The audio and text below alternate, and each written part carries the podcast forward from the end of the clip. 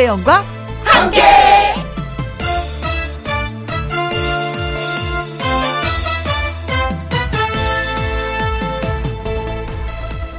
오늘의 제목 그렇게 나쁘지 않다.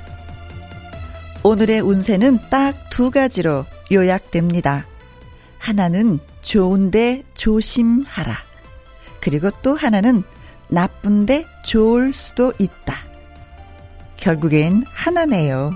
좋고 나쁜 게 다 있으니까. 매일 만나는 세상, 비슷비슷한 결론 같아도 꼭 그렇게 나쁘지만은 않은 것 같습니다. 각자 긍정적인 자신만의 정답을 향해 가면 될 것 같아요.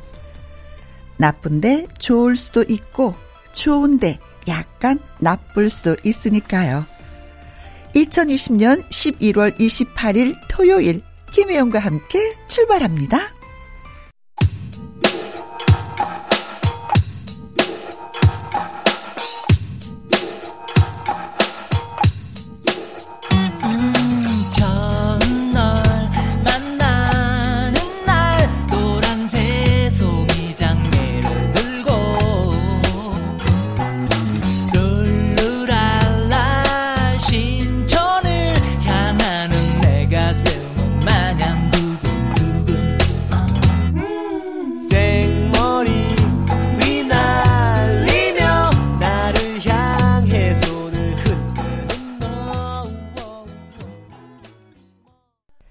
김혜영과 함께 KBS 1라디오 매일 오후 2시부터 4시까지 누구랑 함께 김혜영과 함께입니다. 11월 28일 토요일 첫 곡은 일기예보의 쫑와쫑와였습니다. 김혜영과 함께 토요일 1부 가수 신성 씨와 사연 창고를 열어보려고 해요. 주중에 소개해드리지 못했던 사연, 홈페이지에 올려주신 사연 잘 전해드리도록 하겠습니다. 저는 광고 듣고 다시 옵니다. 김혜영과 함께.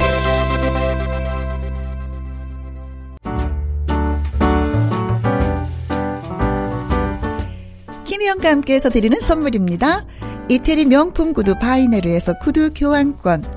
발효 건강 전문 기업 이든 네이처에서 발효 홍삼 세트. 오직 생녹용 유풍열 건강에서 참진 녹용즙 프랑스 에스테틱 화장품 뷰티메디에서 eye cream 교환권. 1등이 만든 닭 가슴살 할인. 이 닭에서 닭 가슴살 세트. MSM 전문 회사 미스 미네랄에서 이봉주 마라톤 유황 크림. 제이원 코스메틱에서 뿌리는 히알루 고체 앰플. 트러블 잠재우는 퓨어포레에서 centella cica skincare 세트 건강식품 전문 브랜드 메이준 뉴트리에서 double action prebiotics. 대한민국 1등 건강기능식품 에버콜라겐에서 에버콜라겐 인앤어 플러스. 똑똑한 살균 습관 마샬캡에서 브이실드 살균 소독제와 마스크. 마스크 전문 MSK 인더스트리에서 휴클린 KF94 마스크. 더 편한 박스 분리수거 파운틴에서 분리수거 도구 퍼슨이 만든 건강생활 브랜드 일상닥터에서 오메가 EPA 주식회사 비엔에서 정직하고 건강한 real 참 노니 일동 코스메틱 브랜드 퍼스트랩에서 미백 주름 기능성 probiotic serum 그리고 여러분이 문자로 받으실 커피, 치킨, 피자, 교환권 등등등등 선물도 보내드립니다. 우연히의 노래 듣습니다. 우연히.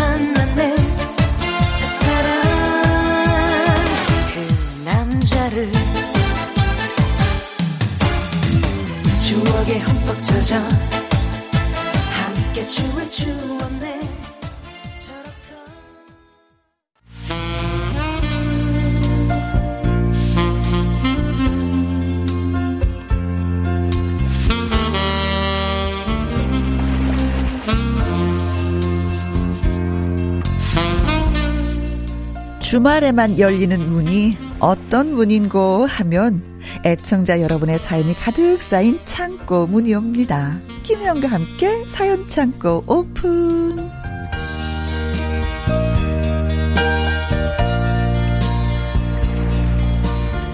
달걀 노른자 동동 띄운 쌍화차. 도라지 위스키가 잘 어울리는 목소리의 주인공. 토요일의 사연남 가수 신성 씨. 어서 오세요. 도라지 위스키 한 잔에다 짙은 색스폰 소리 들어보렴. 안녕하세요. 토요일의 사연남 신성 인사드립니다. 와, 성? 성은 어떻게 해서 이렇게 키가 큰가? 처음부터 컸나? 영. 음. 영은 어떻게 그렇게 미소가 아름다울 수 있을 영? 태어나서 그렇지? 하하하하, 꼭꼭꼭.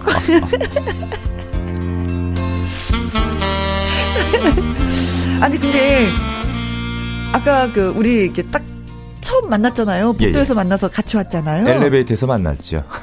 아니, 근데 키가 이렇게 그걸 새삼 처음 느꼈네요. 어, 출근길을 같이 하다 보니까요. 오! 늘 우리가 앉아서 이렇게 오! 이렇게 봤잖아요. 오늘은 같이 이렇게 서가지고. 오! 어, 그래서 오늘 우리 누님이 그러더라고. 어머, 신성이, 키가 그렇게 컸어. 언제 그렇게 컸어? 어, 우리, 뭐 먹고 컸어? 우리 혜영 누님의 사랑을 듬뿍 받아서 쑥쑥 크고 있습니다. 지금도 성장 중? 아, 다음 주면은 뭐 엘리베이터 천장 뚫을 것 같습니다.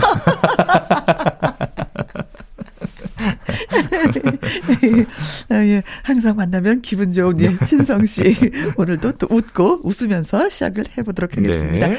자, 여러분이 홈페이지에 올려준 사연, 그리고 주중에 소개해드리지 못했던 사연, 가수 신성 씨와 주반에 전해드립니다. 어, 첫 번째 사연은 신성 씨한테 저희가, 예, 양보하도록 하죠. 네. 이영범님의 사연입니다. 네. 안녕하세요. 사정이 있어 친구 집에 얹혀 사는 30대 후반의 남자입니다. 네. 축하드립니다. 몇 달째 서울에 있는 친구 집에 살고 있는데요. 그런데, 그런데 제가 요즘 미치겠습니다. 왜요?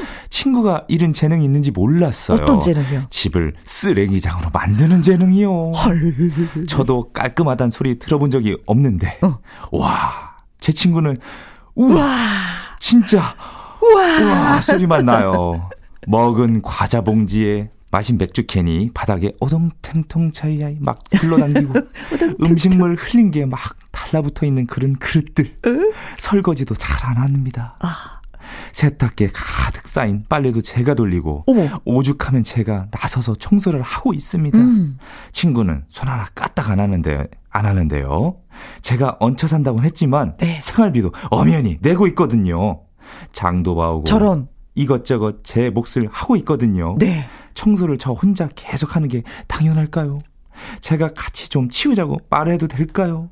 이쯤 되면 저보고 다 치우라고 일부러 저러는 건가 어. 괘씸한 생각도 마저 듭니다.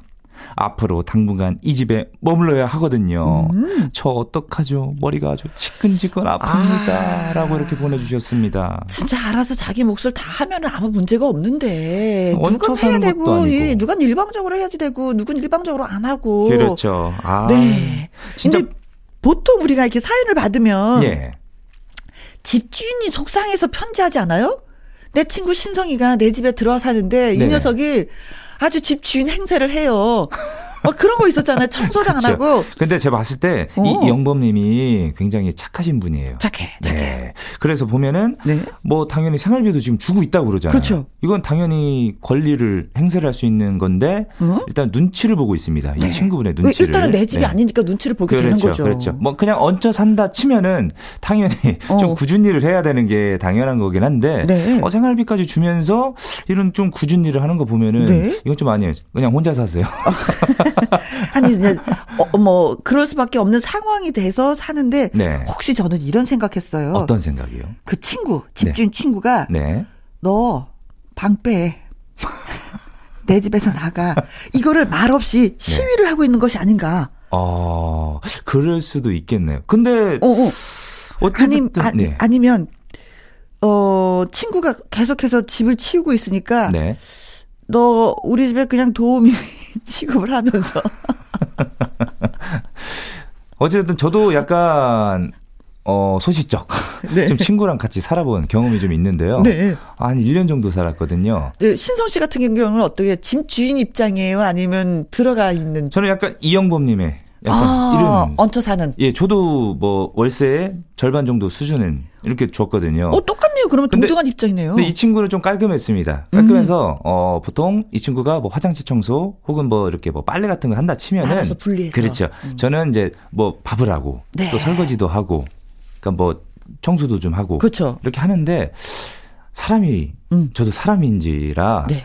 이 보상 심리가 있어요. 사람은 누구에게나. 아. 그래서 하다 보면은 약간 의견 충돌도 일어나게 되고 음흠. 또 하다 보면 아 나는 이거 하는데 쟤는 왜 안 하지? 약간 이런 생각을 하게 되거든요. 음, 음, 음, 그래서 어 제일 좋은 방법은 네.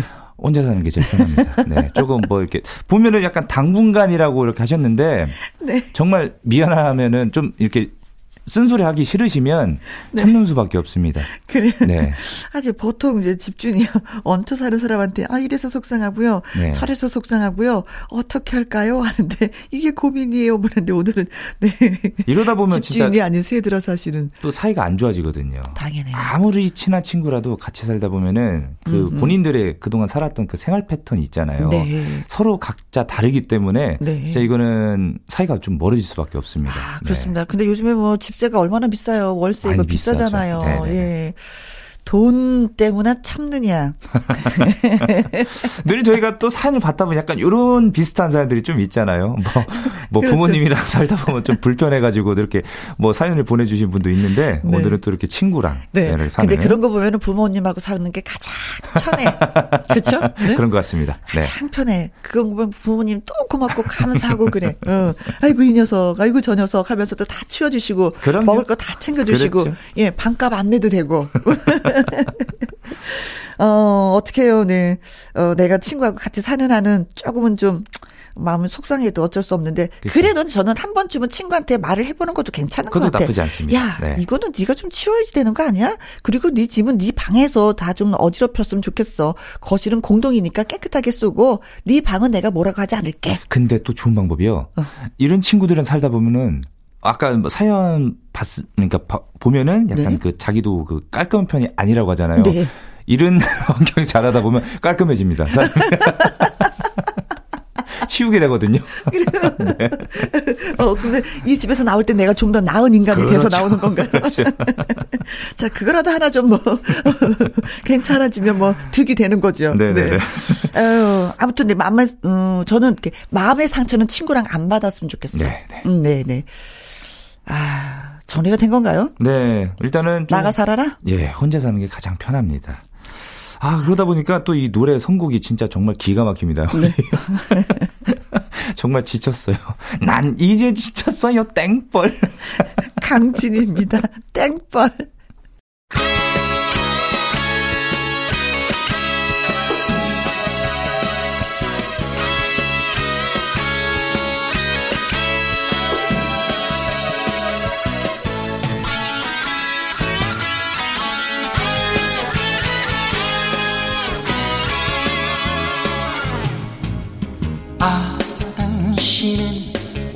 사람. 아 당신은 철없는 사람.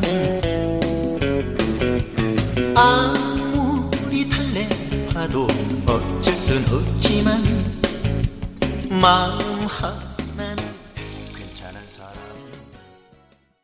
김희영과 함께 토요일 일부 가수 신성 씨와 청취자 여러분의 사연을 소개합니다. 김오키님의 사연을 소개해 드릴게요. 네. 어, 우리 남편은 자칭 맥가이버라고 생각해서 집에 뭐가 고장이 나면 그렇게 본인이 고치고 싶어 합니다. 축하드립니다. 그게 뭐가 축하할 일이야. 아, 뭐. 수리비가 안 나가니까요. 네. 이번에 김장을 하는데 믹서기를 사용하려고 보니까 아 뭔가 시원하게 잘 안 갈려서 고쳐야 되나? 수리를 맡겨야 되나? 혼자서 낑낑대고 있었더니 남편이 아유, 그가 금방 고칠 수 있는 걸 무슨 수리를 맡겨. 하길래 남편한테 줬죠. 어. 아, 이거, 이, 또, 또, 이건 맥가이버가 나서야 되나? 하면서, 아, 이번에도 어깨가 이만큼 올라간 남편이 공, 공구통을 들고 오더니 믹서기를 분해하더라고요. 어. 한참을 뚝딱뚝딱 씨름을 하더니, 어? 이제는 돼야 되는데, 어? 아, 그 이상하네? 하는 소리가 들려서 가보니까 믹서기가 조립이 안 되는 겁니다. 아이고. 뭐가 나사가 남는 거야. 그렇죠. 덜 꽂은 거죠? 그렇죠.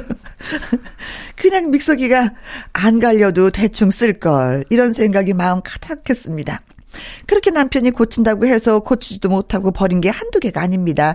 드라이기, 냄비, 시계 등등등등등등. 아이고. 근데 문제는요. 얼마 전부터 세탁기에서 이상한 소리가 나는데 남편이 이걸 알면 세탁기를 다시 사야 되는 게 눈에 훤한데 저도 기계치라서 수리해 주시는 기사님이 오셔도 옆에서 누가 기사님이 뭐라고 말하는지 좀 들어줬으면 싶긴 하거든요. 네. 이걸 남편 몰래 수리를 맡겨야지 되나 아니면 솔직히 말을 해야 되나 어찌 해야 되나 이거 정말 고민입니다. 아, 엄청난 고민이네요. 이번 사연. 네. 예, 요즘에 이거 뭐, 뭐, 가전제품, 뭐, 뭐, 그, 그, 수리해주세요 하고 가면 얼마나 깔끔하게 수리. 잘 해주는데요, 집에 오셔서. 수리비 몇만 원 날려가, 그러니까 내려고 하다가 네? 더 크게 그쵸. 다시 사야 되니까요. 아, 저런 수리 맡기는 게 훨씬 더 나은 것 같은데. 응? 안 그렇습니까? 그렇습니다. 그리고 얼마나 아, 친절한지 몰라요. 깔끔하게 정리가 딱 되고 그 자리에 다시 딱 넣어주세요. 그렇죠, 그렇죠, 예. 그렇죠. 네. 부품 몇 개는 이제 교체를 해야지. 문제가 있는 거는 부품이 뭐가 고장이 났다는 거든. 그럼요. 그걸 교체를 해야 되는데 자시 뭐 풀러서 조립하고 이걸로 해결이 안 되는 거예요. 뭐 이거는 진짜 네. 어, 보면은 이 남편분께서 네. 어려서부터 호기심이 굉장히 많으신 분입니다. 저도 좀 호기심이 많다 보니까 네. 저도 어렸을 때 뜯고 다시 네. 조립하는 걸 굉장히 좋아했거든요. 아, 조립이 돼요? 예, 저는 바로 역순, 역순으로 그대로 조립을 합니다. 네. 그래서 집에 있을 때 뭐 라디오나 혹은 뭐 진- 옛날 텔레비전 있잖아요. 버려진 거. 네. 항상 안이 궁금했어요. 안에는 과연 뭐가 있을까? 그래서 어, 드라이버로 다 열어가지고 여- 딱 열어보면은 그 막 이렇게 막 그 전자제품 네. 그 기판 막 네, 네, 전선도 굉장히 많고요. 아, 되게 신기하고. 복잡해요. 아 이렇게 된 거구나. 어허. 뭐 이런 데서 어떻게 사람의 목소리가 나오지? 약간 이런 호기심 있잖아요. 오. 네네네. TV도 열어봤을 때 이 안에 사람이 있나? 약간 이런 호기심 때문에 많이 열고 막 또 닫고 해봤거든요. 네. 그런 재능이 좀 있다 보니까 어 제가 고등학교를 어 공부를 나왔습니다. 아, 예. 한국의 에디슨. 예, 예. 그래서 야. 좀 꿈이 제가 있었던 좀 약간 엔지니어 쪽도 좀 꿈이 있었거든요. 음, 그래서 어좀 손재주가 있다 보니까 어, 좀뭐 복잡한 기계 말고요. 네. 간단한 기계 같은 수준은 제가 고칩니다. 고쳐요. 네. 그래서 뭐 후레쉬 같은 것도 막 쓰다가 갑자기 안 나와요. 네. 왜 안 나오지 하고 뜯어보면 안에 전선이 끊어져 있거든요. 아. 그런 거를 제가 이제 인두기로 네. 이렇게 납을 찢어가지고 찢어서. 딱 하면 바로 또 이렇게 되죠. 어, 멋있다. 아, 그래서 가끔 멋있다. 아버지가 안 되는 거 있으면 야, 야, 안 된다 이거. 좀 만져봐라. 이렇게 주세요. 네. 고쳐봐라가 아니라 만져봐라. 예, 좀 만져보라고. 만지면 다 되니까. 예, 됩니다. 오, 네네. 네. 저는 김옥희 씨 남편은 이렇게 만지면 가, 다 이게 고장이 나잖아요. 예, 뭐 예. 드라이기, 냄비, 시계 다 고장 내는 이런 손을 뭐라고 하냐면 똥손이요? 그렇죠. 잘 고치면 금손인데 못 고치면 똥손이 되는 거죠. 이렇게 고치지도 못하는 손을 우리는 똥손이라고 하는데 이 계속해서 똥손한테 맡기면 이게 이게 이게 이게 자꾸 속에서 도 부하가 치밀어 올라. 아, 그렇죠. 아, 또 만지기 시작하면 아이고 저 또 고장내게 생겼네. 또 약간 이런 생각을 네. 또 갖고 이렇게 네. 갖게 되죠, 또. 그리고 너 마- 고치지도 못하면서 자꾸 망가뜨리면요 사람이 믿음이 안 가. 그리고 뭔지 모르지만 남편이 부실해 보여.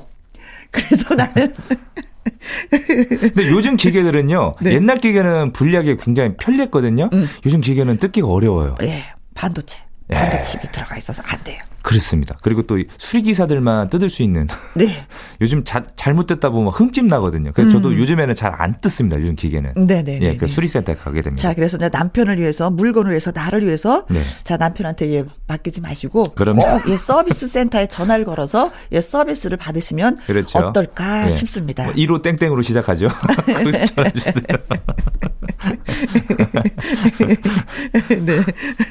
자, 우리 신성 씨의 노래 예 듣습니다. 야, 이 아- 남편의 손이 금메달이어야 되는데 그냥 그렇지. 네, 금손이길 바라면서 아, 사랑의 금메달.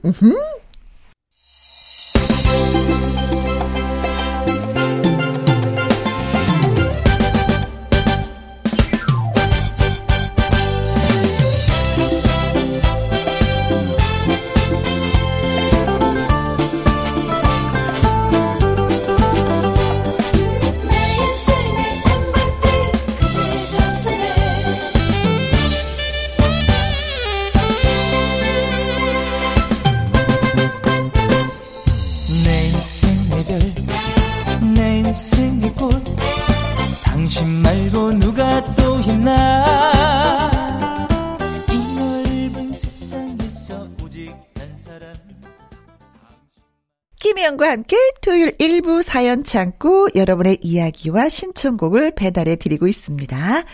신성 씨. 네, 이번에는 이계주님의 사연입니다. 며칠 전 우리 동네 백운동에서 버스를 타려고 정류장으로 나가게 되었습니다. 네. 늘 자가용으로 이동을 했지만 번화가 쪽은 주차기가 영 까다로워서 오랜만에 버스를 타고 가기로 마음먹었답니다. 잘하셨네요. 거의 10년 만에 버스 타는 거라서 몇 번을 타야 될지 또 뭘 타야 될지 또 음. 버스 요금 얼마일지 몰라 난감했는데요. 기사님이 현금은 1,800원입니다. 하시더라고요. 예. 그런데 지갑을 뒤져보니 만 원권과 5만 원권이 있는 겁니다. 음. 기사분이 당황하시더니 좌석에 있는 앉아 있는 승객들에게 말씀하시더라고요. 저기 혹시 승객분들 중에 여기 이분 잔돈 바꿔주실 분 계신가요? 오, 재치 있으시다. 아무도 나서지 않는 당황스러운 상황이었는데 그때 대학생으로 보이는 여학생이 앞쪽으로 오더니 네. 어르신 제가 대신 내어드릴게요. 이렇게 하시는 겁니다. 아. 버스 카드를 기계에 딱 갖다 대면 띡 1,800원입니다. 글쎄 제 요금 1,800원을 지불해 주는 겁니다. 어머. 세상에 너무나 고마웠어요. 1,800원 어떻게 보면 적은 돈이지만 학생의 선심에 제게는 몇 억과도 바꿀 수 없는 고마운 돈이었습니다. 그렇죠. 버스가 출발한 내내 학생이랑 같이 내려 뭐라도 사줘야겠다 생각을 했지만 학생은 예고도 없이 저보다 앞서 먼저 내렸습니다. 음. 만약 또 버스를 타다 그 여학생을 만나면 내 손녀다. 라고 생각하고 용돈을 두둑히 주려고 생각을 했는데 네. 또 언제 만날지 모르겠네요. 할아버님께서 메시지를 남겼습니다. 06번 좌석 버스 타던 그 여학생 고마워이 복 받을 거야. 언제 또 마주치면 그땐 이 하레비가 맛있는 거 대접하고 싶어요. 고마워이. 이렇게 메시지를 보내주셨습니다. 네, 아우 네. 너무 훈훈한 사연이네요. 네. 네. 이 편지를 딱 받으면서 예. 기사님의 센스에 너무 감동이고요. 그렇죠, 그렇죠. 그렇잖아요. 아, 이게 뭐예요? 이러실 수도 있고, 아, 그럼요. 잔돈 없습니다. 네네네. 이럴 수도 있는데, 승객 여러분 중에 잔돈 바꿔주실 분이 계신가요? 아우 센스가 굉장히 좋으시죠. 예. 06번 네. 좌석 버스 기사님 네. 센스 만점입니다. 그렇습니다. 근데 요즘에- 그리고 네, 네. 이 여학생도 네. 제가 대신 내드릴게요. 아우 정말 하고 예뻐요. 내주셨어요. 네네. 근데 이제 거기서 끝나는 게 아니었어요. 그렇죠. 이 편지를 주신 이계준님. 예, 예. 이분도 또 고마우신 분이에요. 그럼요. 왜냐면 이 고마움을 사연으로 네네. 많은 사람들이 들었으면 이 여학생이 들었으면 이라는 마음으로 고마움을 또 표현을 해 그렇죠. 주셨어요. 편지를 보내주신 거니까요. 네. 네네네네.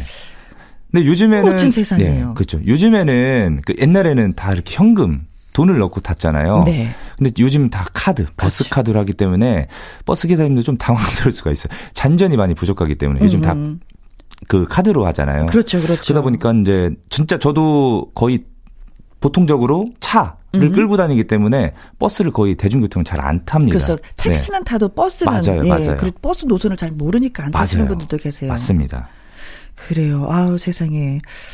혹시 뭐 우리 혜영 누님도 네. 이렇게 하신 혹시 이런 사연처럼 좀 도움을 받았던 그런 사연이 좀 있나요? 저야 뭐 네. 평생 도움 받고 살죠. 뭐 남편으로부터의 도움, 아이들로부터의 도움. 네네네. 그리고 또 지금은 어 김희영과 함께 라디오를 진행하면서 들어주시는 분들의 도움. 아. 네, 그분들로 인해서 또 김희영과 함께는 이어가는 거니까 도움은 늘 받고 있는데 네. 이 예쁜 마음이 예쁜 이 학생 때문에 우리는 또 살만 나는 세상이다. 맞습니다. 라는 표현이 또 되는 거죠. 아, 음. 요즘 진짜 코로나 19 때문에 많이 힘들고 음. 어, 힘든 이런 나날을 보내고 있는데 네. 이런 사연을 보게 되면 정말 네, 좀 눈이 좀 번쩍 뜨이죠. 행복합니다. 예. 네. 내 주머니에 1,800원이 없으면 네. 이게 엄청 큰 돈이 돼 버리는 거예요. 그냥 1,800원의 값어치가 아닌 이게 진짜 막 몇천 원이 아닌 그 왜 몇십만 원, 몇백만 원의. 값어치가 되는 거예요. 네, 당장. 없으면. 근데 그때 진짜 천사처럼 나타나서 어 아무 말 없이 그냥 스르르 내려버렸어. 어 진짜 이게 만나도 저도 한번 좀 안아주고 싶은 그런 아. 생각이 드는데 이 여학생은 할아버지는 네. 더 하시죠. 이 여학생은 지금 대학생으로 보셨는데 사회생활 나가도 정말 잘 될 겁니다. 네. 베푼 그럼- 만큼 돌아오는 게 또 있거든요. 음, 네. 음, 음. 어, 할아버님도 건강하시고, 또 우리 학생도 정말 예쁘게 잘 성장을 해서 멋진 사회인이 되었으면 좋겠고, 네. 그리고 우리 버스를 운전해 주시는 기사님도, 예, 안전 운전하셔서, 예, 그렇습니다. 좀 활기차게 멋진 그런 세상을 펼쳐 나가셨으면 너무 좋겠습니다. 이 세 분한테 우리 박수 한번. 아우, 네. 정말 훈훈한 사연입니다. 아우. 네. 자, 이 사연에 걸맞는 노래 한번 예, 띄워 드릴게요. 네. 아, 모두가 사연 속에 학생 분처럼 선한 마음을 갖고 있다면 얼마나 좋을까요? 그 마음을 담아서 전영님의 모두가 천사라면 듣고 오겠습니다. 네.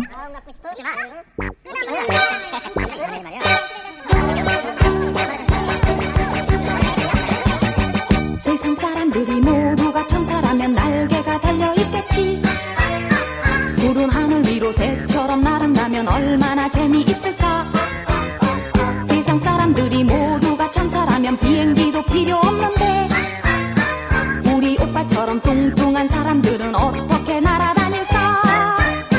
천사의 마음 갖고 싶어 그렇게 될 수 있다면 천사의 노래 부르면서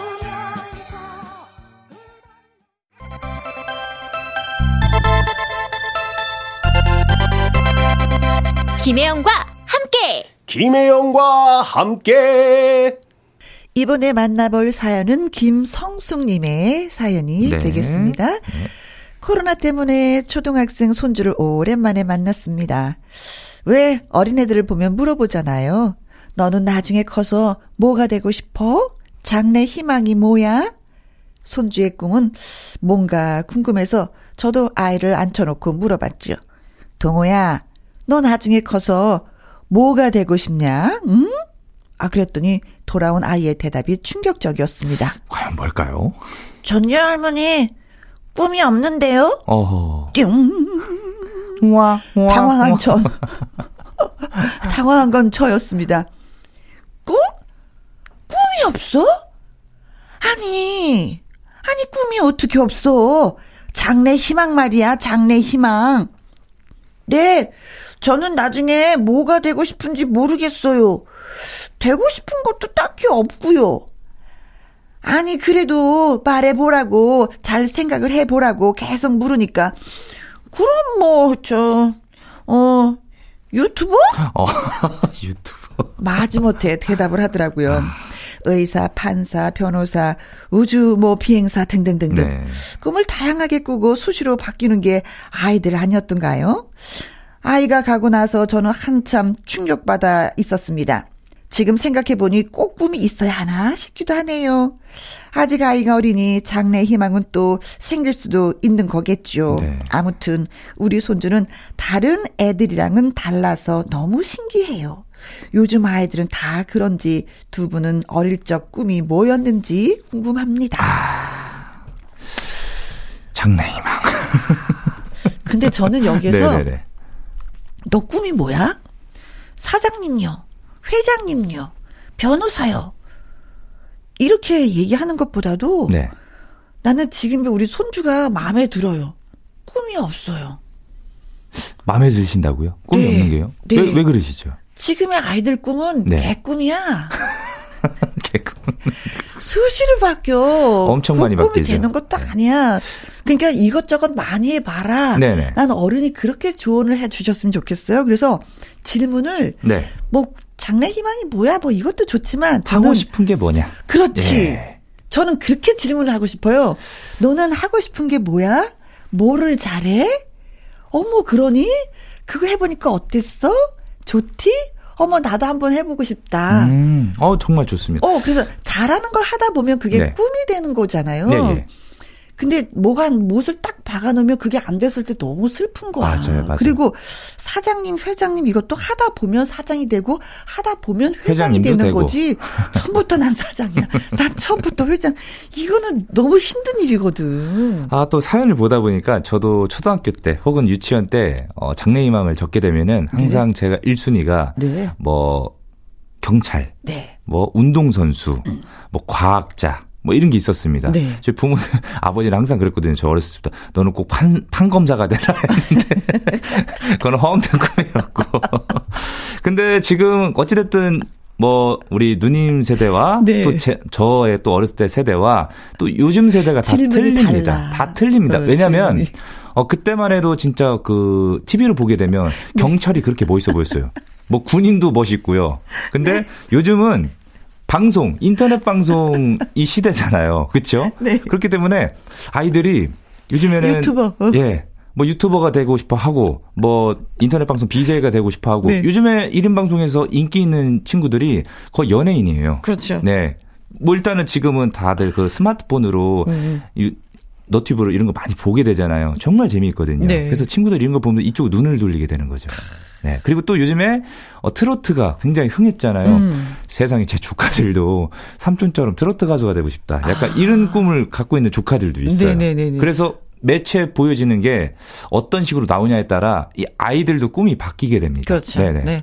저는 뭐 옛날에 군인이 되는 게 꿈이었는데 어, 그렇죠. 아버님께서. 그렇죠. 네. 근데 제가 한번 얘기를 한 것 같은데 우리 큰딸 예. 어, 그때 저도 이제 이렇게 질문했죠. 이 다음에 우리 딸은 뭐가 되려나? 그랬더니, 어, 나는 예. 거북이가 되고 싶어요. 거북이 왜 갑자기 뭐 거북이를 키웠거든. 아, 거북이 키워서요? 네. 아. 거북이가 자기 눈엔 이뻤던 거지. 네. 그래서 저는, 그래, 거북이도 괜찮아. 오래 살지. 장수를 하죠. 어, 아니면은, 거북이가 애가 되고, 거북이가 되고 싶다는 거는, 네. 어렸을 때 표현이 네. 거북이를 키우는 사람이 되고 싶다. 혹시 그 큰 따님을 많이 혼내켰었나요? 왜냐면 거북이들 혼내키면은 머리가 쏙 들어가거든요. 숨 이렇게 그리고 또 숨거든요. 네. 물어보면 나는 아이스크림이 되고 싶어요. 또 그런 적 있었어. 왜? 자기가 아이스크림을 좋아하니까. 아, 어, 어. 근데 그 그거 같아. 나는 항상 이렇게 이제는 우리가 좀 어른들이 생각이 바뀌어서 네. 하고 싶은 게 뭐냐. 맞아요. 잘하는 게 뭐냐. 맞습니다. 네. 그걸 더 적극적으로 추천해 주면서 예, 네, 그렇게 네. 아이들을 좀 예, 성장하는 과정을 지켜봤으면 좋겠습니다. 네. 아, 저도 옛날에 꿈이 많았는데 다 개꿈이었어요. 아, 근데 저도 방송하는 사람이 되려고 해서 방송한 건 아니에요. 하다 보니까 방송하는 사람이 된 그쵸, 거예요. 그쵸. 근데 그것을 쥐어졌을 때 최선을 다하니까 여기까지 오게 된 거예요. 아. 그래서 아이들한테 얘기하는 거는 네가 하고 싶은 걸 최선을 다해서 해라. 그럼 너는 네가 생각한 그 이상의 자리에 가 있을 것이다. 라는 얘기를 해줬으면 좋겠어요. 저도 트로트 가수가 지금 제가 이렇게 가수가 될 거라고는 상상도 못거 했었습니다. 봐요. 네. 좋아하는 걸 하고 싶은 걸 하니까 이 맞아요. 자리에 오게 된 거잖아요. 그래 애들한테 그런 걸 심어줘야 될 것 같아요. 맞습니다. 맞습니다. 네, 그렇습니다. 네. 아무튼 너무 그 손자한테 걱정 많이 하지 마세요. 아? 아이들은 꿈이 계속 바뀝니다. 네. 예, 자라면서 어 초등학교 때와 또 중학교 그리고 고등학교 음? 또 성인이 됐을 때도 많이 바뀌게 되니까요. 너무 큰 걱정 안 하셨으면 좋겠어요. 그리고 네. 요즘에 아이들한테 물어보면 꿈이 뭐니? 꿈이 없어요. 꿈이 뭐예요? 그렇게 말하는 사람 되게 많아요. 그래서 우리 작은 딸한테 물어봤어요. 야, 꿈이 없다 그러더라. 그랬더니 아. 엄마, 꿈이 있는 게 이상한 거예요. 음. 다 없어요. 괜찮아요. 그래도 나중에는 다 뭔가를 하고 있으니까 그럼요. 그렇게 걱정하지 마세요. 되려 저, 저를 위로해 주더라고요. 우리는 아이들을 믿습니다. 믿습니다. 믿습니다. 아, 요즘 아이들 정말 영민하고 어. 네 진짜 똑똑해요. 그래요. 네. 예. 보물 같은 우리 아들을 믿습니다. 네. 자전거 탄 풍경의 보물 을 듣도록 하겠습니다. 네.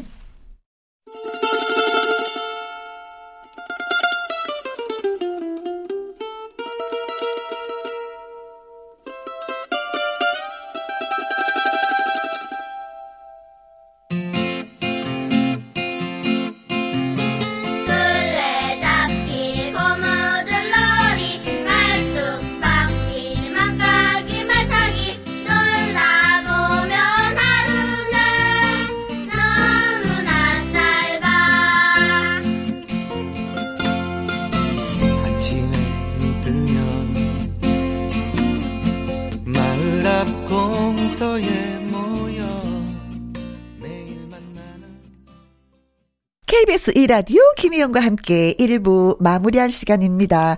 오늘 사연 소개되셨던 이영범님, 그리고 김오키님, 이계준님, 김성숙님께는 피자 교환권 보내드리겠습니다. 축하드립니다. 네. 자, 사연 창고 문 닫고 신성 씨와 또 인사 나눌 시간이 됐네요. 다음 주까지 언제 또 기다려요. 다음에 좀 더 커서 오세요. 다음 주에는 엘리베이터 어, 천장에 머리 닿을 때까지 네. 꿈을 키우고 오겠습니다. 네. 오늘도 수고 많이 하셨습니다. 너무 고맙습니다. 감사드립니다. 네. 다음 주에 뵐게요. 안녕히 계세요. 네. 자, 잠시 후 2부에서는요, 아주 특별한 초대석이 마련됩니다. 이승철의 그 사람, 알리의 서약, 이문세의 사랑은 늘 도망가. 이렇게 수많은 명곡들을 탄생시킨 작곡가 홍진영 씨와 함께 할 겁니다. 기대해 주시고요. 자, 1부 마무리 곡은 숙행의 여자라서 듣겠습니다. 노래 듣고 2부로 다시 옵니다.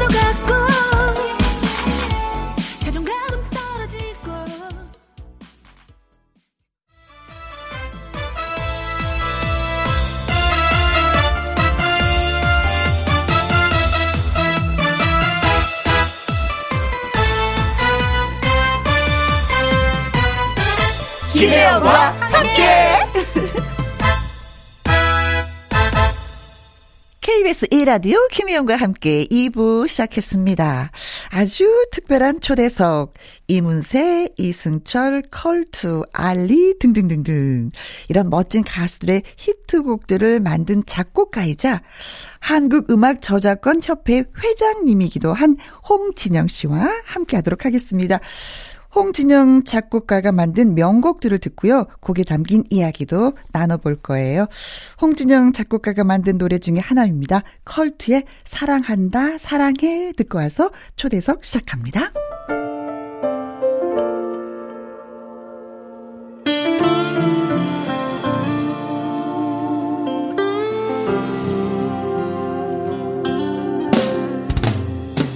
사랑한다 사랑해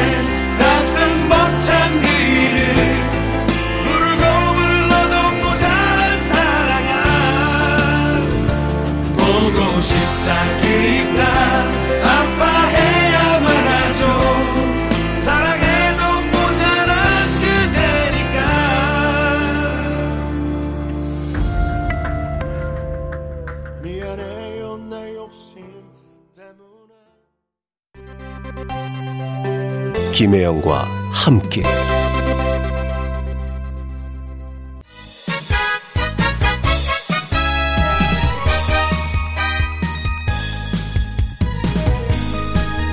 처음 이 사람이 나온다고 해서, 어? 바쁜데 시간이 되나?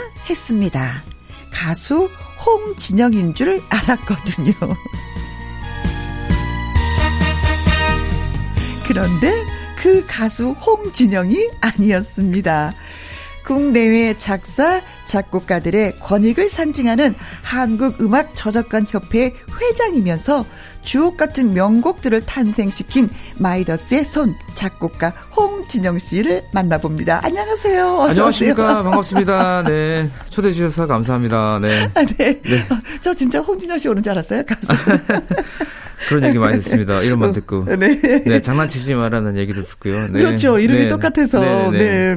자, 아주 특별한 초대석, 음, 저희가 컬트의 사랑한다, 사랑해를 듣고 왔는데, 이번에는, 네. 어, 홍진영 작곡가의 그 대표적인 곡들을, 네. 어, 그 이야기를 듣고 어떻게 해서 만들어졌는지 behind story를 좀 들어보도록 하겠습니다. 네. 맨 먼저 이승철의 그 사람, 저 이 노래 듣고 진짜 아. 많이 울었거든요. 네, 노래가 네. 좋아서.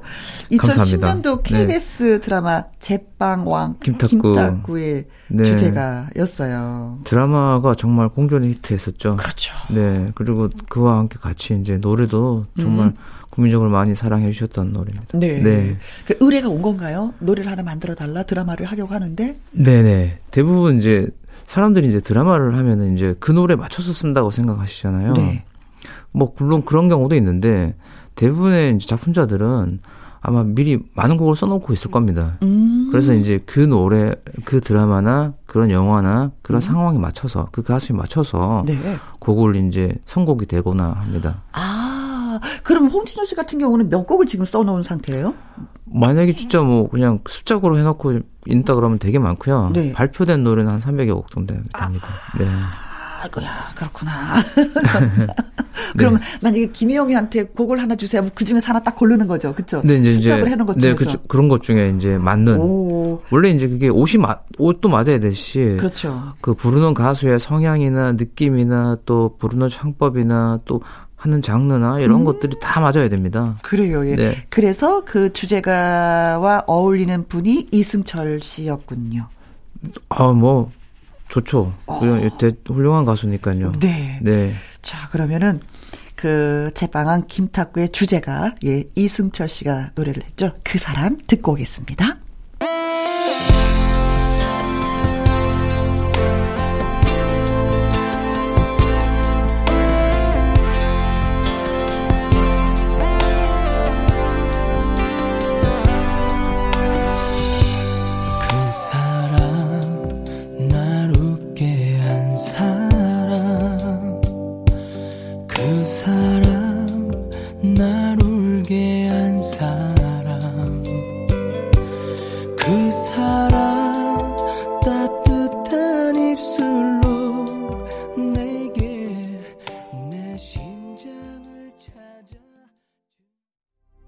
저는 이 노래 하면은 막 마음이 찌릿찌릿찌릿찌릿해요. 왜냐면 이 노래가 막 히트했을 때 제가 정말 좋아하는 친구가 네. 암 때문에 그쵸. 힘들었었거든요. 네. 그래서 그 친구를 생각하면서 이 노래 듣고 참 많이 울었었는데 지금 이제 건강해졌어요. 네. 다행히. 네.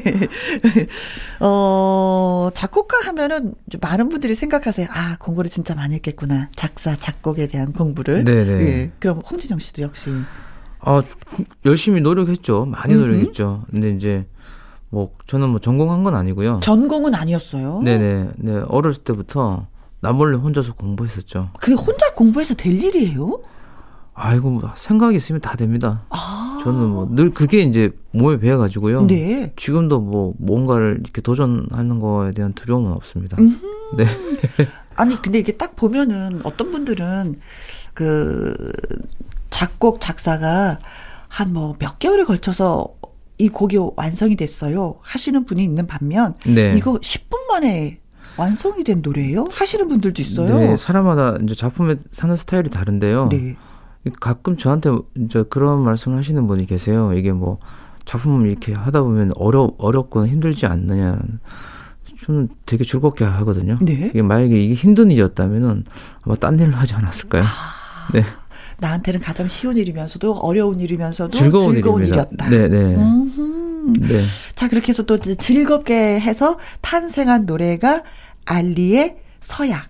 아, 네. 이 노래도 네, 네. 이 노래도 네. 좋아하는 노래입니다. 제 개인적으로. 네. 이건 어떻게 또 금방 만드셨어요? 아니면 오랜 시간이 걸린? 아, 이 노래는 좀 제가 기획을 좀 했었습니다. 아, 뭐냐면은 이게 노래를 이렇게 생각하다 보면 아이디어가 네. 여자분들 입장에서 네. 뭔가 사랑의 맹세에 대한 약속이나 이런 것들 노래가 없더라고요. 음흠. 그래서 아 그런 노래를 한번 써봐야겠다. 네. 고 생각을 하, 니까 이 노랫말이라는 게 쭉. 나옵니다. 그냥 아. 여자들이 꼭 한 사람만 사랑하게 달라는 어떤 그런 것처럼. 나가 지금 사랑을 하고 있어 라고 네네. 생각을 하면 이제 글이 평생, 나오는. 네, 평생 한 사람만 사랑하게 해주고 함께 밥도 해먹고 어, 어. 거품에 잠들 수 있으면 너무 좋겠다 이런 어. 그게 쭉쭉쭉 쓰어져서 그냥 노래가 되는 겁니다. 네. 근데 네. 이 노래도 드라마 주제가였잖아요. 네, 이때는 이제 제가 MBC에 했던 황금 무지개라는 네. 드라마 음악 감독 하면서 음. 이 노래를 같이 이제 발, 발, 발표했었던 노래입니다. 네. 이 노래 또 녹음할 때 좀 에피소드가 하나 있었습니다. 네. 원래는 이제 알리가 부르려고 했던 게 아니고 네. 다른 유명한 뭐 유명한 가수가 섭외가 돼서 픽스돼서 노래까지 녹음을 하는 과정에 네. 제가 이제 디렉터를 보면서 어. 아 이분이 노래를 하면 이제 아까 말했던 것처럼 옷이 안 맞는 겁니다. 네. 이건 노래하고 가사하고 네네, 궁합이 안 맞는 궁합이 거군요. 안 맞아요. 음. 이게 안 맞습니다. 창법도 그렇고 이렇게 해서 안 맞아가지고 음. 정말 그럴 경우가 별로 없습니다. 이렇게 일이 다 메이드되는 상황에서 네. 이제 이제 그 가수분한테 죄송하고 송구스럽지만 어. 말씀을 드렸어요 정중하게. 네. 어, 그거 진짜 그렇게 말하기도 힘든데. 네, 근데 제가 이렇게 하면 이거 녹음해서 나가면 음. 서로가 서로도. 아 마, 마이너스밖에 없을 것 음. 같으니까 다른 곡을 제가 선물하겠다 나중에 네. 이거 하니까 그좀 되게 어떤 그런 에피소드가 있었습니다. 되게 부르고 싶어 하셨어요 그분들. 아. 그래요. 네네 네. 그 노래를. 예. 네.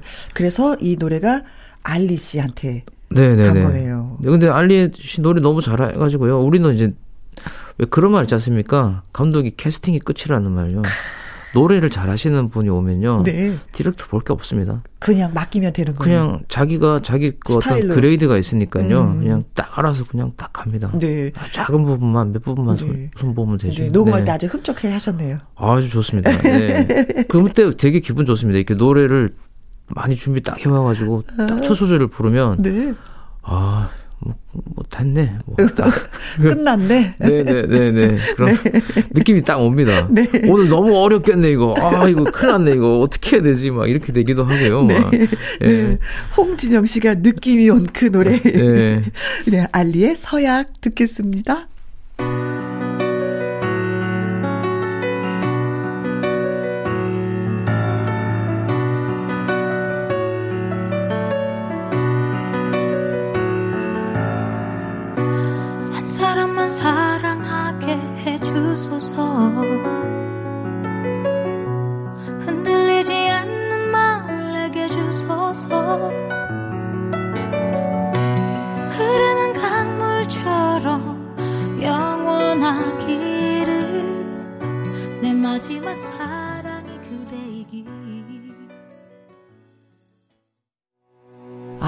진짜 노래를 너무 잘해요. 네. 아, 알리 씨는. 네, 제가 노래해본 여자 가수 중에 네. 알리 씨랑 소영 씨 네. 어. 정말 노래 잘하시는 가수들이에요. 네. 예. 근데 홍진영 씨는 어릴 적부터 이제 곡을 만들어 왔고 밴드 활동을 또 어, 네, 밴드 활동. 오래 네. 했어요. 오래 네. 했어요. 예. 저 어렸을 때 꿈이 그냥 네. 그 슈퍼밴드를 만들고 싶은 음. 그런 밴드를 하고 네. 싶었어요. 지금은 좀 헤어스타일이 진짜 뭐, 그, 깔끔하게 회장님처럼 머리 스타일을 하셨지만, 그때는 머리 많이 길러서, 아유, 네, 많이 길었었습니다. 네. 으 하면서 네, 네. 다니셨잖아요. 네. 주로 그때는 어떤 노래를 부르셨어요? 밴드 활동할 때요. 네. 어, 뭐 그냥 하드락이나, 예, 메탈 장르도 많이 하고요. 음. 또뭐 라틴 음악도 하고, 뭐 하고 싶은 음악 다 했죠, 그때는. 네. 자유를 만끽하면서. 거. 네, 그럼요. 네. 어, 그러면서도 곡은 계속해서 쓰고 계셨어요. 곡은 제가 처음 작곡부터 시작했습니다. 15살 때부터. 혼자 몰래. 네, 혼자 몰래 이제. 아. 근데 그런 거는 네. 배우지 않은 거잖아요. 또 타고나는 게 있어야 되는 거죠. 감각이. 아, 타고난 사람도 예리함이. 노력하지 않으면은 발전이 없습니다. 음. 네, 타고났다 하더라도 계속 노력을 끊임없이 해야 된다고 저는 생각합니다. 네. 노력, 노력. 네. 한때 제가 질문을 한 적이 있었어요. 그래서 그 생각이 이렇게 나느냐, 곡이 이렇게 보이냐 그랬더니 어느 날은 홍진영 씨가 차를 타고 가다가 갓길에 차를 세운대요. 그러면 콩나물이 막 떠다녀서 오선지에 막 그리기만 하면 된다라는 네. 얘기를 해주신 적이 있었어요. 네, 네, 맞아요. 예. 그제 그 사실은 저 같은 경우 저는 작품 스타일이 음, 음, 멜로디를 떠올리는 것보다는요. 음. 그 그런 작품 그런 일을 한 거는 거의 한 30대까지 그랬다 그러면요. 음. 지금은 어떤 의미 음. 그러니까 그 노랫말이나 그런 어떤 좋은 어떤 그런 뜻이 있는 음흠. 그런 것들이 있으면 네, 그냥 노래가 되는 것 같아요. 네. 그래요. 네, 정말 존경스럽습니다. 아이고 별 말씀을 좀. 자, 이번에, 이게- 어, 네. 또 이제 홍진영 씨가, 어, 곡을 만든 이문세의 사랑은 늘 도망가를 들으려고 하는데, 이때 녹음하면서 뭐 재밌었던 이야기든지, 이문세 아, 씨좀 까다롭잖아요. 아 전혀 까다롭지 않았습니다. 아, 그래요? 네, 굉장히 프로페셔널 하신 가수고요. 음, 제가 이 가수랑 노, 녹음을 하면서 이문세 씨랑 녹음하면서 음, 아 굉장히 좀 디렉트를 보는 게 아니라 네. 이건 내가 지금 음악 감상을 시켜주고 있구나 저분이 어, 감동받으셨어요? 네 감동 받고 있었습니다. 같이 그 녹음했던 친구도 아마 평생 잊지 못할 겁니다. 그첫 소절이 딱 부- 우리는 첫 소절 듣는 게 되게 좋, 좋, 좋거든요. 그쵸. 딱 듣는 순간 그냥 헉 좋네. 이게 딱 그냥 나오고요. 녹아나 버리는 거. 네. 어. 그래서 제가, 제가 예전에는 이제 이문세라는 가수가 사실은 작곡가 잘 만나야 되지 않습니까? 그렇죠. 그래서 이영훈이라는 정말 훌륭한 작곡가님 만나셔서 씨. 만나셔서 잘 됐다고 생각을 했었어요. 네. 거의 90%를. 음. 그렇지만 제가 이 노래 녹음을 마치면서 느꼈던 건요. 이영훈 형님도 정말 이문세라는 정말 좋은 아티스트를 만나서 음. 서로 두 분이 시너지가 났구나라고 아. 생각했습니다. 왜냐면 이영훈 형님도 뭐 이문세 형님 곡만 준 게 아니거든요. 그렇죠. 근데 이문세 형님 곡만 이상하게 또다 다, 떴어. 떴어요. 네. 그러니까 저 녹음을 하면서 느꼈습니다. 아 이분의 감성이 정말 음. 다 녹이는구나 네. 사람들을 이렇게 네. 그렇게 그래. 느꼈습니다. 네. 네. 이 노래 역시 또 그런 감성으로 다 녹일 것이 아닌가. 아, 네, 정말 네, 정말 감성이 녹더라고요 노래는. 네, 네, 네, 네. 이문세의 사랑은 늘 도망가. 눈물이 난다 이 길을 걸으며 그 사람 손길이 자꾸 생각이 난다. 붙잡지 못하고 가슴만 떨었지. 내 아름답던 사람아 사랑이란 게 참 쓰린 거더라. 잡으려 할수록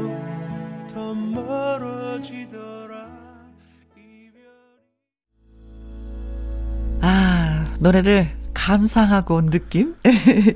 자, 김현과 함께 토요일 2부 아주 특별한 초대석, 많은 히트곡을 만든 작곡가이자 한국음악 저작권 협회 회장님이신 홍진현 작곡가와 함께하고 있습니다. 방금 듣고 오신 노래는 이문세의 사랑은 늘 도망가 였습니다. 그래요. 잡으려고 하면 도망가고, 잡으려고 하면 도망가고, 사랑은 참 이상한 녀석이더라고요. 왜? 아유, 사랑뿐이겠습니까? 뭐. 음. 돈도 그렇고 뭐 네, 네, 네. 일도 그렇고. 네. 네. 내 거 아니라고 생각하면서 그냥 버려버려야지 돼. 가면은 도망가면. 네. 네, 네.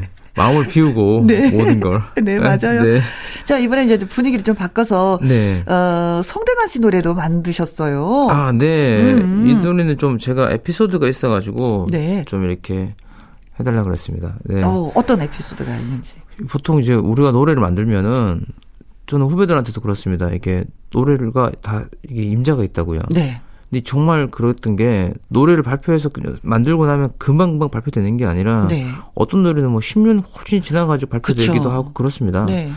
근데 지금 이 송대관 씨가 부른 딱 좋아라는 노래인데요. 음, 딱 좋아. 네, 그 노래를 제가 송대관 씨 준 게 아니에요. 아, 이게 그래요? 이제 어떤 뭐 기획자한테 이제 방송국 드라마 음악으로 넣었다가 네. 이제 어떤 분이 이제 송대관 씨한테 연락을 하신 것 같아요. 음. 그래가지고 자기가 이 노래를 꼭 들어보고 싶다고 연락이 왔더라고요. 아, 홍진영 씨한테. 네, 그래서 들려드렸는데 당시에 그때 아시다시피 송대관 그 가수분이 좀 힘드셨을 때. 때입니다. 네. 굉장히 힘드셨을 때인데 그래서 선뜻 이제 옛날- 옛날 같아서 나좀 쓰게 할게 뭐 이렇게 해야 되는데 음. 나쓸 수 있을랑가 이렇게 하시더라고요. 어, 그래서 아이고 아닙니다. 어. 이게 딱 생각해 보니까 딱 그 우리 송대관 선생님 노래네요. 네. 언, 뭐 언제까지 기다릴 테니까 상관없습니다. 그래서 음. 발표했던 노래입니다. 네. 네, 상당히 그분도 애착하시고 노래하실 때도 음. 자기 얘기 같으시다고 음. 많이 그랬었죠. 네, 그래서 좀 기억이 많이 나는 노래입니다. 어, 이 노래 내가 불러도 되는가? 예. 어, 이렇게 말씀하셨구나. 예, 예, 예. 네, 아이고. 그래요, 예. 음, 임자가 진짜 있어서 딱 다- 좋아. 예, 네, 네, 다 임자가 있는 것 같아요. 노래. 네. 그래요. 송대관 씨의 딱 좋아. 듣고 올게요.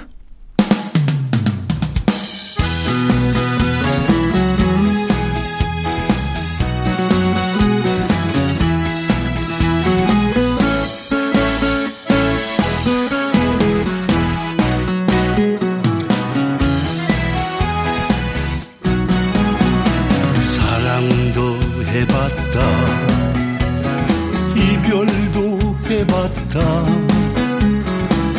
산전수전 다 겪어봤다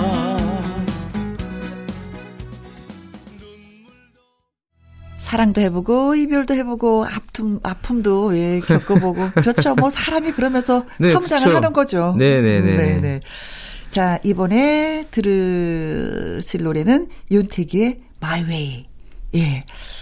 이 노래가 사실상 작곡 데뷔곡이라고. 거의 데뷔곡일 것 같아요. 제가 서울 와서 제일 처음 노, 녹음했던 가수였을 것 같습니다. 네. 어, 그래서 그럼 몇 년도인가요 이게? 제가 서울에 99년 11월에 네. 아직도 기억납니다. 그 비슬비슬 비 맞고 이삿짐 세 다. 올라왔고 열심히 살아가면서 이제 그 이후에 이제 이 윤태규라는 가수랑 녹음을 하게 됐고요. 네. 그때 이제 10번 트랙으로 이제 깔리는 곡으로 이제 마이웨이가 들어갔었죠. 어허. 네.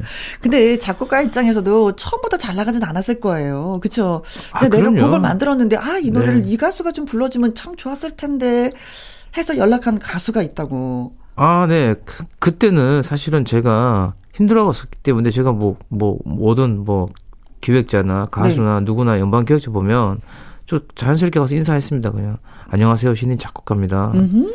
제 노- 우선 노- 나를 또 알려야 되는 네, 거잖아요. 제 노래 좀 한번 들어봐 주십시오. 음. 잘 어울린다고 생각해서 드리는 건데요. 이러면서 인사하면 나중에 이제 그때 당시에 이제 김수희 씨랑도 네. 인연이 돼서 제 노래가 이제 contact이 돼서 아. 녹음을 이제 또 데뷔도 하고 그랬었죠. 어, 예. 네.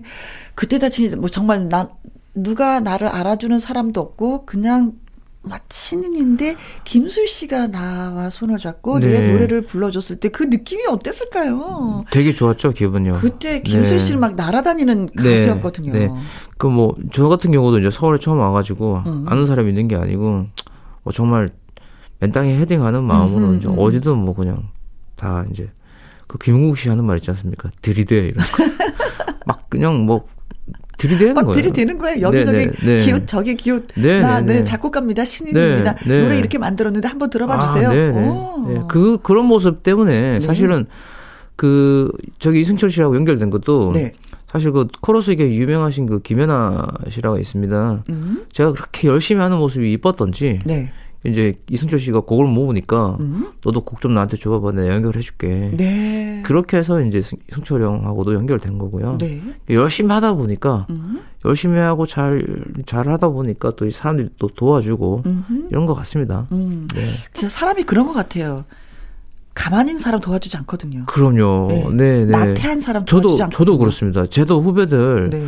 열심히 하려는 애들한테는 정말 더 한 번에 더 기회를 주게 네, 되는 기회 거죠. 주고 예, 내가 네. 능력되는 한 네, 연결도 눈빛이 막 시켜주고 초롱초롱하고 뭔가 네, 네, 하고자 하는 아이들한테 네, 네, 네. 네. 연결시켜주고 막 그러고 그렇습니다. 너이 네. 사람 만나봐. 너한테 네. 좀 도움이 될 거야. 그 네. 사람을 소개를 네, 네, 네. 어, 하기도 하잖아요. 사실 아무나 못 하잖아요. 아, 그럼요. 사람 소개하는 게 가장 게 어려운 네, 건데. 네, 네, 네. 그게 되더라고요. 네, 네. 열심히 하니까요. 네. 네. 그래서 아 내가 지금 이 상태에서 뭐지라고 생각하시는 분들은 좀 더 노력하시면 그래도 누군가에게 그쵸 도움을 받을 수 있다는 걸 다시 네. 이건 어디 나오는 말은 아닌데요. 음.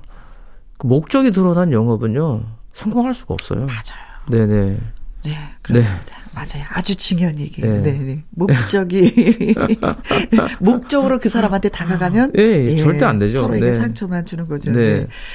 근데 마이웨이는 탄생한 지 진짜 오래됐잖아요. 그럼에도 불구하고 더 오래됐습니다, 사실은. 네. 제가 네. 대학교 시절에 만든 노래들도 많이 발표했거든요, 나중에. 예. 근데 그 중에 한 곡이 이게 제가 우리나라가 IMF 왔을 때 제가 97년도 졸업했을 때 정말 힘들었습니다. 근데 96년도에 IMF가 와서 모든 사람들이 너무너무 힘들어 하실 때 네. 그때 제가 이 노래 만들 때 정말 자취방에서 음. 만들었던 기억이 생생하게 납니다. 네. 나도 힘들고 너네들도 힘들고 다 네, 같이 힘들고 다 같이 힘들고, 네. 어, 네. 네. 그래도 희망이 네. 있는 노래를 하나 만들었으면 좋겠다 네네. 해서 그때는 이- 이렇게 될 줄은 모르고 음, 그냥 음. 열심히 만들었었죠. 네. 자취방에서 학생이. 학생 때. 네.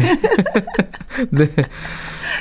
아 그때 정말 라디오에 또 노래를 빠른 걸 못 틀었을 걸걸요. 전부 다막 음, 네. 느린 노래만 틀고 네. 전부 다 다 우울하게 네. 힘이 빠져가지고 웃으면서. 방송을 해야 되는데도 웃으면 그게 또 미안했어. 네. 너는 뭐가 좋아서 웃니? 뭐 이런 네, 소리 네, 들을까봐. 네, 네, 네. 그런 시절이었거든요. 그쵸, 예. 네, 그래서 우리한테는 희망가였죠. 예, 그, 네. 네. 아, 윤택의 My Way 네. 듣겠습니다.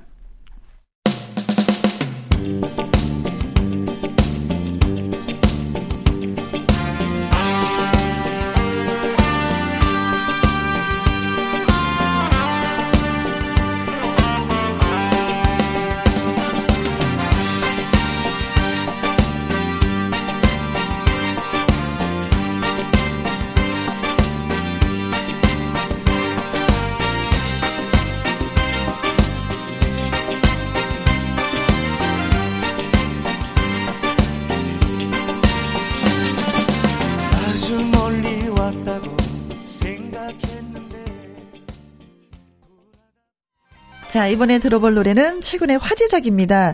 요즘에 트롯 열풍이잖아요. 임영웅 씨가 불러서 유명해진 노래가 있습니다. 어느 날 문득. 이것도 홍진영. 네 네 네. 오. 이거 원곡은 정수라 씨가 불렀었는데요. 아, 네. 그래요. 예.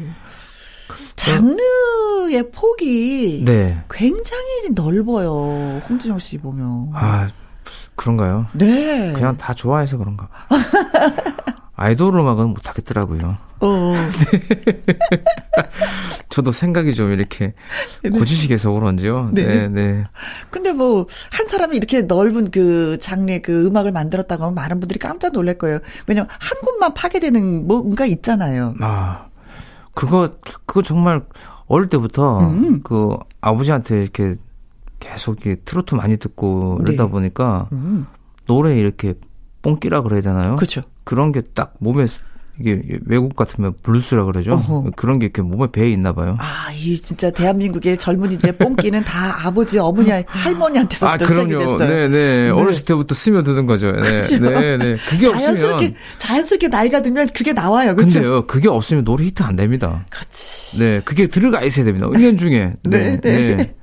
그래서 어느 날 문득 임영웅 씨가 부른 이 노래는 어떤 노래예요? 아, 이 노래는 정수라 씨가 또 그때 당시 또 힘들었습니다. 또, 음. 뭐, 이혼도 하고 사업도 실패하고 뭐 이렇게 힘든 시기에 자기를 이렇게 좀 돌아볼 수 있는 그런 노래 좀 써달라고 그러더라고요. 음. 그렇게 해서 좀 쓴 노래인데, 뭐, 요번에 뭐, 임영웅 씨가 또 이렇게 음. 뭐 방송에서 불러가지고 네. 또 회자되고 좋더라고요. 아, 네. 네. 그래서 임영웅 씨한테 이 노래를 준 것은 아니고 네, 그 방송에서 해서 리메이크된 노래입니다. 그렇죠. 네, 네, 네. 네. 자, 임영웅 씨의 목소리로 예 노래 듣습니다. 어느 날 문득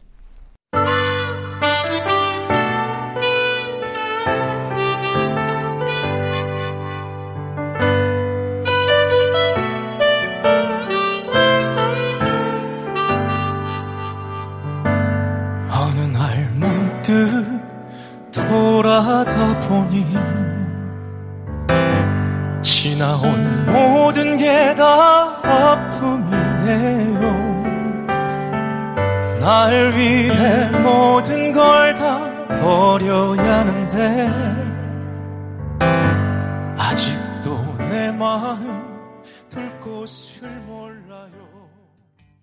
자, 이제 임기가 그야말로 1년밖에 남지 않았기 때문에 잘 마무리 하셔야 되는 거고, 그러고 나서도 이제 끝나고 나서 계속 이제 작곡과 작사는 뭐 네. 꾸준하게 하시는. 저는 뭐, 꿈 넘어 꿈이라고요. 네. 계속 꿈꾸면서 살고 있어 가지고요. 네. 하고 싶은 게 너무 많습니다, 아직도. 아직도. 네. 그래서 도전하고 싶은 것도 많고요. 네. 또 개인적으로 준비하는 사업도 있고, 어. 또 음악도 계속 하고 있고, 밴드 네. 연습도 계속 하고요. 네. 곡도 쓰고. 뭐 정말 계속. 젊게 사시는 네. 것 같아요. 얘기 들어보면은. 네. 근데 진짜 많은 곡을 만드셨잖아요. 네. 그 영감은 어디서 얻는 거예요? 사람들의 이야기 속에 있습니다. 아. 네, 사람들 대화 속에 다 소재가 있, 더라고요 네. 네. 그 오늘 우리가 한- 이 대화 속에서도 뭔가를 하나 찾으려면 찾을 수가 있는 거겠네요. 네, 그냥 스쳐가는 그 사람은 그냥 하는 말이지만 음. 저는 그냥 그렇게 들리지 않거든요. 아. 예전에 이- 이승철 씨의 아마추어 같은 노래도 어, 뭐 어떤 분이 이제 건배하는데 우리 인생은 아마추어 아이가 이렇게 그런데 거기에서 탄생한 거예요? 네, 네. 그래서 딱 보니까 정말 아마추어 맞잖아요. 다 그렇죠. 처음 써보니까 인생의 프로가 어디 있습니까? 그렇죠. 네, 그래서 만든 노래입니다. 그러니까 사람들이 대화는 그냥 그 사람들이 그냥 하는 얘기지만 음? 저는 그냥 이렇게 듣다 보면은 그게 하나의 소재로 다가오더라고요. 어. 네. 우린 그걸로 끝나는데. 맞다, 아마추어다, 이걸로 끝나는데. 네. 네. 아까 그 살짝 그 밴드도 했다라고 말씀해 네, 주셨는데. 네, 마시다 밴드, 네, 네. 마시다 밴드는 어떤 밴드예요? 아, 사실은 뭐 이렇게 바빠서 다들 잘 움직이지 못하는 사람들이고요. 음. 근데 이제 녹음 있을 때만 같이 모여서 하고요. 네. 그런 상황이고. 음. 어, 제가 뭐 이렇게 나이 40대 되면서부터 네. 뭔가 다른 도전을 좀 해봐야겠다고 생각하고 어허. 다시 연주도 하고 노래도 다시 해봐야겠다 해서 한 겁니다. 네. 마시다 밴드에서 맡은 역할이 기타랑 보컬입니다. 비- 아, 네. 노래를 직접 하셨어요. 네. 근데 이 노래가 어 야구를 좋아하시는 분들은 다 하시는 노래예요. 네, 그렇죠? 네. 음. 뭐 어떤 분이 야구 애국가라 그러더라고요. 그렇죠. 네. 네. MBC 스포츠 야구 노래를 의뢰를 받아서 네. 스포츠 중계할 때마다 나가는 노래가 바로 이 노래. 예, 스포츠 이제 메인 스포츠 그 뉴스가 끝날 때 네. 스포츠 그 프로그램 하이라이트 방송이 끝날 때 나가는 노래인데요. 네. 이것도 좀 재밌는 게 노래를 이제 야구스럽지 않게 만들어 달라 그랬어요. 음. 이게 뭐 이제 너무 이제 야구에 딱 맞는 게 아니라 네. 그렇게 들으면 야구랑도 맞구나 네. 싶은 그런 감동적인 노래를 좀 써달라고 해, 해가지고 쓴 음. 노래고요. 처음에 이제 가수를 그 방송국에서 구한다 그랬는데 네. 당시 이제 그렇게 뭐 방송국에 깔릴 만한 어떤 좋은 기회잖아요 저한테도. 그렇죠. 그래서 아 이거 제가 부를 수는 없냐. 그러니까 거기서 한번 불러달라 그러더라고요. 네. 모니터를 하겠다고. 그래서 어. 불러서 드리니까 목소리 다 괜찮다고. 회의가 네, 네. 나가지고 그렇게 어. 해서 된 겁니다. 네. 네, 아유, 그렇습니다. 오늘 김희영과 함께 뭐 해주셔서 너무 고맙고. 음. 아유 초대해 주셔서 감사합니다. 아이고, 네. 네. 더 많은 곡으로 또 저희 즐겁게, 귀를 즐겁게 호강 좀 시켜주셨으면 고맙겠습니다. 네. 좋은 노래 많이 만들려고 노력하겠습니다. 네. 네. 파이팅 해요. 네, 화이팅 감사합니다. 네, 고맙습니다. 자, 오늘 끝곡은 홍진영 작곡가가 만들고 부른 노래 마시다 밴드의 돌멩이입니다. 저는 내일 오후 2시에 다시 오도록 하겠습니다. 지금까지 누구랑 함께 김혜영과 함께.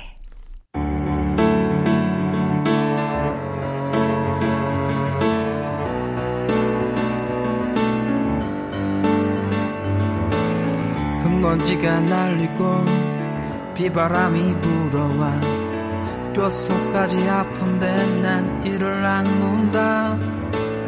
아둥바둥거리는 나의 삶을 위해서 내 맘 들곳 찾아서 난 길을 떠난다. 나는 돌멩이 이리 치고 저리 치어도 굴러가다 보면 좋은 날 오겠지. 내 꿈을 찾아서